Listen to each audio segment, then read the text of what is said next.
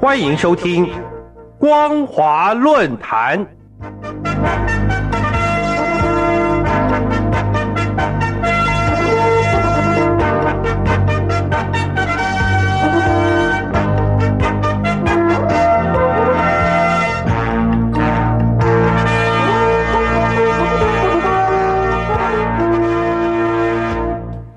各位听众朋友好，欢迎收听今天的光华论坛，我是老谷。今天我们所要讨论的题目是中国大陆已面临迫在眉睫的人口危机。五月十一号，中共公布了第七次全国人口普查。这个最新人口普查不仅显示中国人口十五年来的平均增速降到创纪录的最低水平，说明中国正面临迫在眉睫的人口危机。也显示男女比例失衡严重，这些数据都足以证明中共强行推行的计划性生育政策已经对未来的发展造成难以弥补的影响。中共官方五月十一号发布了最新的人口普查，相关数据透露，二零二零年中国总人口为十四点一亿人，较十年前人口普查结果增长百分之五点三八。但年均增长速率只有百分之零点五三，创下了新低。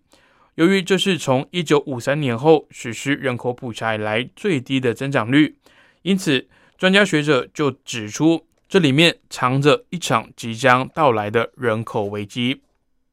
事实上，中共国家统计局只公布了二零二零年的人口总数，并没有公布出出生或是死亡人口的数字。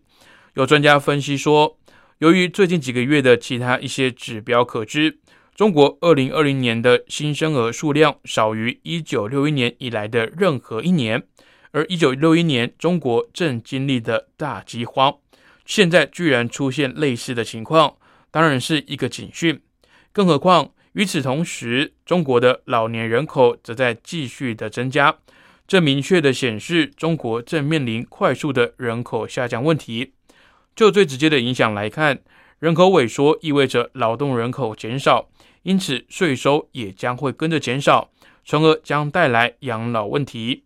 而对于人口下降，中共国家统计局局长宁吉喆则表示，去年出生人口一千两百万人，比前年一千四百六十五万人下降了百分之八，这是中国出生人口连续第四年下降。宁吉喆也承认。普查数据确实反映出人口的一些结构性矛盾，例如劳动年龄人口以及育龄妇女规模下降、老龄化程度加深、总和生育率下降以及出生人口数量走低等等。这表示老龄化已经是基本的国情，而老龄化其实就像一个经济体的慢性病，干活的青壮年占比越来越小。需要全社会供养的老年人占比却越来越多，造成养老金缺口扩大，社会负担更加沉重。年轻人自己生活就已经非常不容易，就更加不愿意生孩子；而老年人经济压力大，也就相对不愿意花钱消费，社会会陷入恶性循环。那又有什么发展可言？更糟糕的是，男女性别比的失衡，又加剧了人口下降的问题。在公布的第七次全国人口普查当中，出生人口性别比为一百一十三点三比一百，也就是说，男性比女性多了三千四百九十四万人，而性别失衡主要集中在二十到四十岁适婚年龄的男性比女性多了一千七百五十二万人，在农村地区，特别是偏远地区的地方，适婚人口的人性比有男性化的趋势。根据了解，中国在二十世纪八零年代中期强行实施计划生育政策以来，出生性别比一直就偏离正常值范围。从一九八二年起，出生性别比就已经开始了失衡。在二零一五年，中共卫计委也曾说过，中国是世界上出生人口性别结构失衡最严重、持续时间最长、波及人口最多的国家。而由于中共所公布的数据经常有篡改的嫌疑，男女失衡的真实状况可能远比官方的说明还要更严重。不论从哪个方面看，男性比女性多三千四百九十万的人口，背后必然会有光棍危机。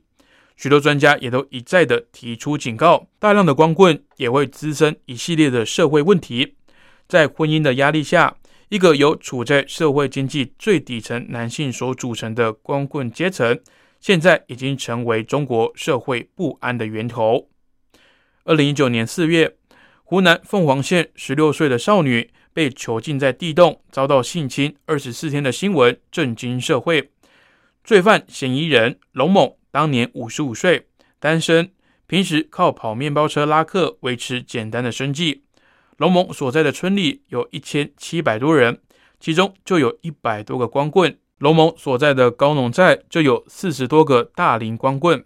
同时，与龙蒙所处村落相似的光棍村，在全中国也有很多。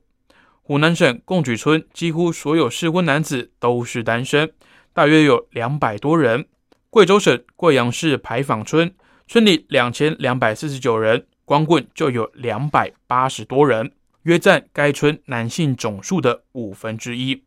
各位听众朋友，目前中国的年轻人口剧减，男女比例严重失衡，人口老龄化加速，已经使人口问题浮出台面，成为必须急迫加以面对以及处理的问题。如果中共当局依然不了解这个问题的严重性，大陆整体的发展以及社会的安稳都将出现危机。以上就是今天光华论坛的内容。我们所讨论的题目是：中国大陆已经面临迫在眉睫的人口危机。感谢你的收听，我是老谷。